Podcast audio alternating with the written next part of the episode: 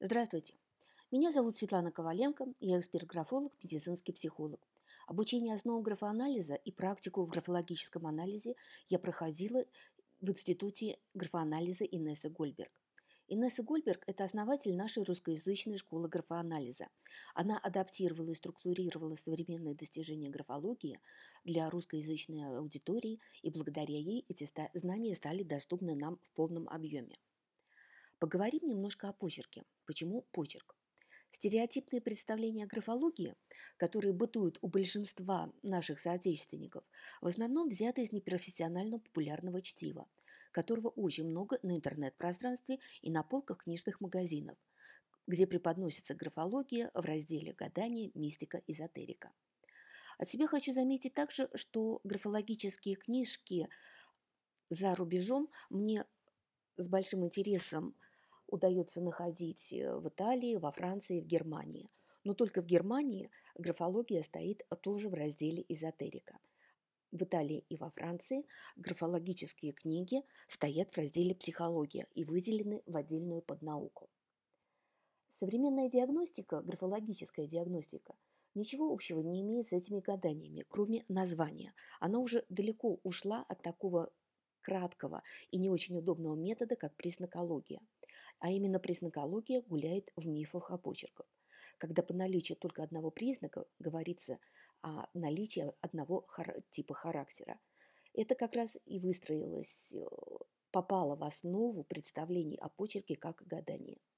Самый распространенный и очень встречающийся миф, поднимающиеся строки, говорят о позитивном настрое автора, доброте и общительности – в действительности это может быть показателем повышенной нервно-психической возбудимости, перепадов настроения, может быть это показатель экстравертности. И в негативной части это может быть элементы торопливости до маниакальности. Но продолжаем. К сожалению, у нас в стране становление направления графология, как когда-то и психология, произошло гораздо позже, чем в Европе и в Израиле. А о современных достижениях графологии знают немногие. И больше всего на русскоязычном пространстве известно почерковедение. На самом деле это два разных направления. Материал только у нас один. Мы исследуем почерк. А в остальном это абсолютно разные виды экспертиз. Почерковическая экспертиза проводится в целях установления подлинности документов и представляет собой чисто механистическую процедуру сличения одного образца почерка с другим – Графологический анализ же – это в первую очередь психодиагностический метод, позволяющий по почерку определить личностные характеристики писавшего. Еще Сичинов определял, что всякое представление, возникающее в психике, любая тенденция, связанная с этим представлением, заканчивается и отражается в движении. Почерк – это у нас движение руки, поэтому его можно назвать письменным поведением человека. Сейчас уже никто не отрицает связь почерка и характера, а психомоторную связь вообще никто не отменял. Однако, признавая наличие второй связи, тем не менее, в нашей стране не разработаны еще признаки и закономерности графологической диагностики, а исследования иностранных источников по этому направлению мало доступны – Большинство людей, в том числе и мои коллеги-психологи, например, до сих пор считают, что красивое и аккуратное письмо, опять же миф, показатель душевной слаженности и гармоничности личности, а неразборчивость и неаккуратность свидетельствуют о доминировании отрицательных качеств. В графологической диагностике мы применяем совершенно иные критерии оценки, не зависящие от визуально-эстетических параметров. Поэтому я хочу как раз вам и рассказать про почерк. Поскольку написанный текст может дать очень много информации о качествах автора через форму, через движение, через динамику штриха. Но не рекомендую вам спрашивать у графолога, сколько у вас будет детей, когда вы выйдете замуж и какая профессия для вас самая лучшая поскольку текст рассказывает нам только о том, насколько мы сами включаемся в общественную жизнь, насколько мы экстравертны или интровертны, молчаливы автор или красноречив, насколько человек точен в своих поступках, действиях, или он немного поверхностен, практик это или теоретик, умеет ли данный автор мыслить абстрактно или предпочитает все обсуждать конкретно, оригинален он в действиях или скован или склонен притворяться, или склонен повторять известные уже стратегии. Почерк показывает все грани, импульсы и тенденции, а также предрасположенность к различным реакциям. Это может, могут быть и эффективные, и невротические – расскажет об умственных способностях, способах взаимодействия с ближними, когда мы можем быть удобными и приятными, а когда щепетильными, когда умеем быть нежными, конфликтными, самостоятельными, а то и самонадеянными, когда человек может быть высокомерным, открытым, гостеприимным или уходит глубоко в свои защиты. Поэтому письмо от руки – это очень интересный материал для анализа поведения автора. Это психоанализ почерка. Что нужно сделать, чтобы получить такой анализ? Во-первых, нужен текст послания, написанный на листе формата А4, лучше всего синей шариковой ручкой. Многие спрашивают, сколько писать. Чем больше, тем лучше. Тексту можно дать некоторое заглавие, в конце поставить число и подпись. Важно не списывать, поскольку когда вы списываете, вы останавливаетесь, вдумчиво изучаете текст и дальше его воспроизводите – также не рекомендуется писать стихи. Они создают другой ритм, другую атмосферу и нарушают динамику, естественность, спонтанность письма. Поза для письма должна быть удобная. Сидеть лучше всего за столом. Под лист бумаги, на котором вы пишете, хорошо подложить еще несколько листов, чтобы потом можно было определить нажим. Вы можете встретить рекомендацию, и я это действительно повторяю, подтверждаю. Содержание написанного не всегда имеет значение. Любые мысли, которые вас посещают. Что вы видели сегодня днем, с какими планами проснулись, ваши мечты, желания. В крайнем случае опишите комнату, в которой вы сидите, либо уж если совсем ничего не приходит в голову, напишите автобиографию.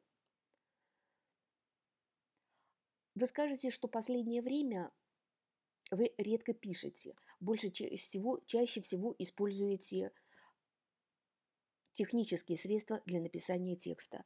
Но напомню вам, позволю себе напомнить. Вы учились в школе, вас обучали основам письма, и этот навык остался с вами уже постоянным. Вы его никуда не потеряли.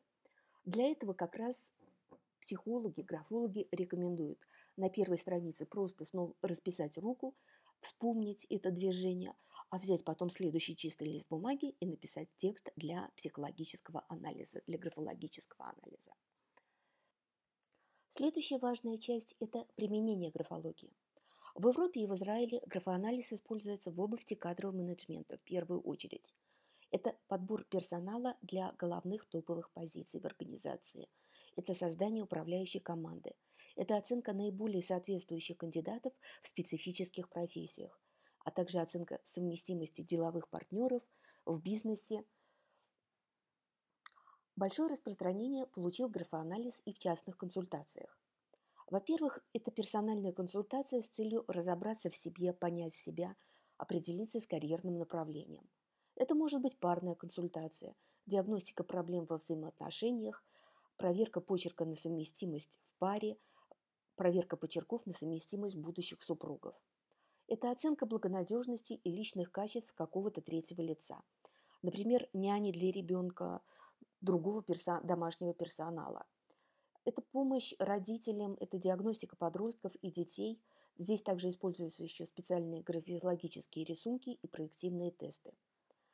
Графологический анализ в Европе и в Израиле широко применим в спецслужбах, в полиции, в армии, в судах. Судебная графология, при ее решении и ее заключение признаются судами. В чем особенности преимущества графологического анализа через, между, перед другими методами? Во-первых, как и любой достоверный и качественный вид психодиагностики, психологического тестирования, графоанализ отвечает следующим требованиям – Тестирование должно быть защищено от возможной подготовки к нему со стороны тестируемого. Так и есть. К графологической консультации невозможно подготовиться. Во-первых, чем больше или вдумчивее пишет э, клиент, автор свой текст для графологического анализа, тем будет больше у него специфических изменений, которые заметит опытный графолог. Другой пункт. Не должно такое тестирование терять своей эффективности при последующих его применениях к одному и тому же лицу. Это так. Потому что почерк имеет свои особенности вариативности, но в то же время он имеет много базовых постоянных характеристик. Третий, если пункт смотреть. Тестирование должно вскрывать характеристики личности, лежащие на уровне подсознания и определяющие основные поступки человека. Так оно и есть. Потому что пишет у нас мозг, а не рука, и из глубин подсознания выходит, выписывается эмоциональное состояние автора. Четвертый пункт. Любое тестирование должно исключать субъективность, влияние какой-то из сторон на процесс, на заключение. Так и есть. Графолог, получив текст, никогда не пишет автору письма «расскажите мне о себе, пожалуйста, пришлите несколько каких-то там фотографий, чтобы поближе с вами познакомиться». Графологическая экспертиза заключается в том, что заключение строится только на анализе полученного текста. Либо, если есть вопросы, графолог просит прислать еще несколько вариантов образцов своего почерка, либо выполнить графологический тест. Поэтому графологическая диагностика, она идеально защищена от пододелок и отвечает требованиям современной психодиагностики. На сегодня я заканчиваю свое выступление. Прощаюсь с вами. Напоминаю, что с вами была Светлана Коваленко, эксперт-графолог, медицинский психолог, представитель Института графоанализа Инессы Гольберг в Санкт-Петербурге. Вы можете найти меня на страничке в Фейсбуке, ВКонтакте, либо заглянуть на мой сайт graphologycenter.ru. До встречи, до свидания. Спасибо вам за внимание. И присылайте свои вопросы, если они у вас возникли. До свидания.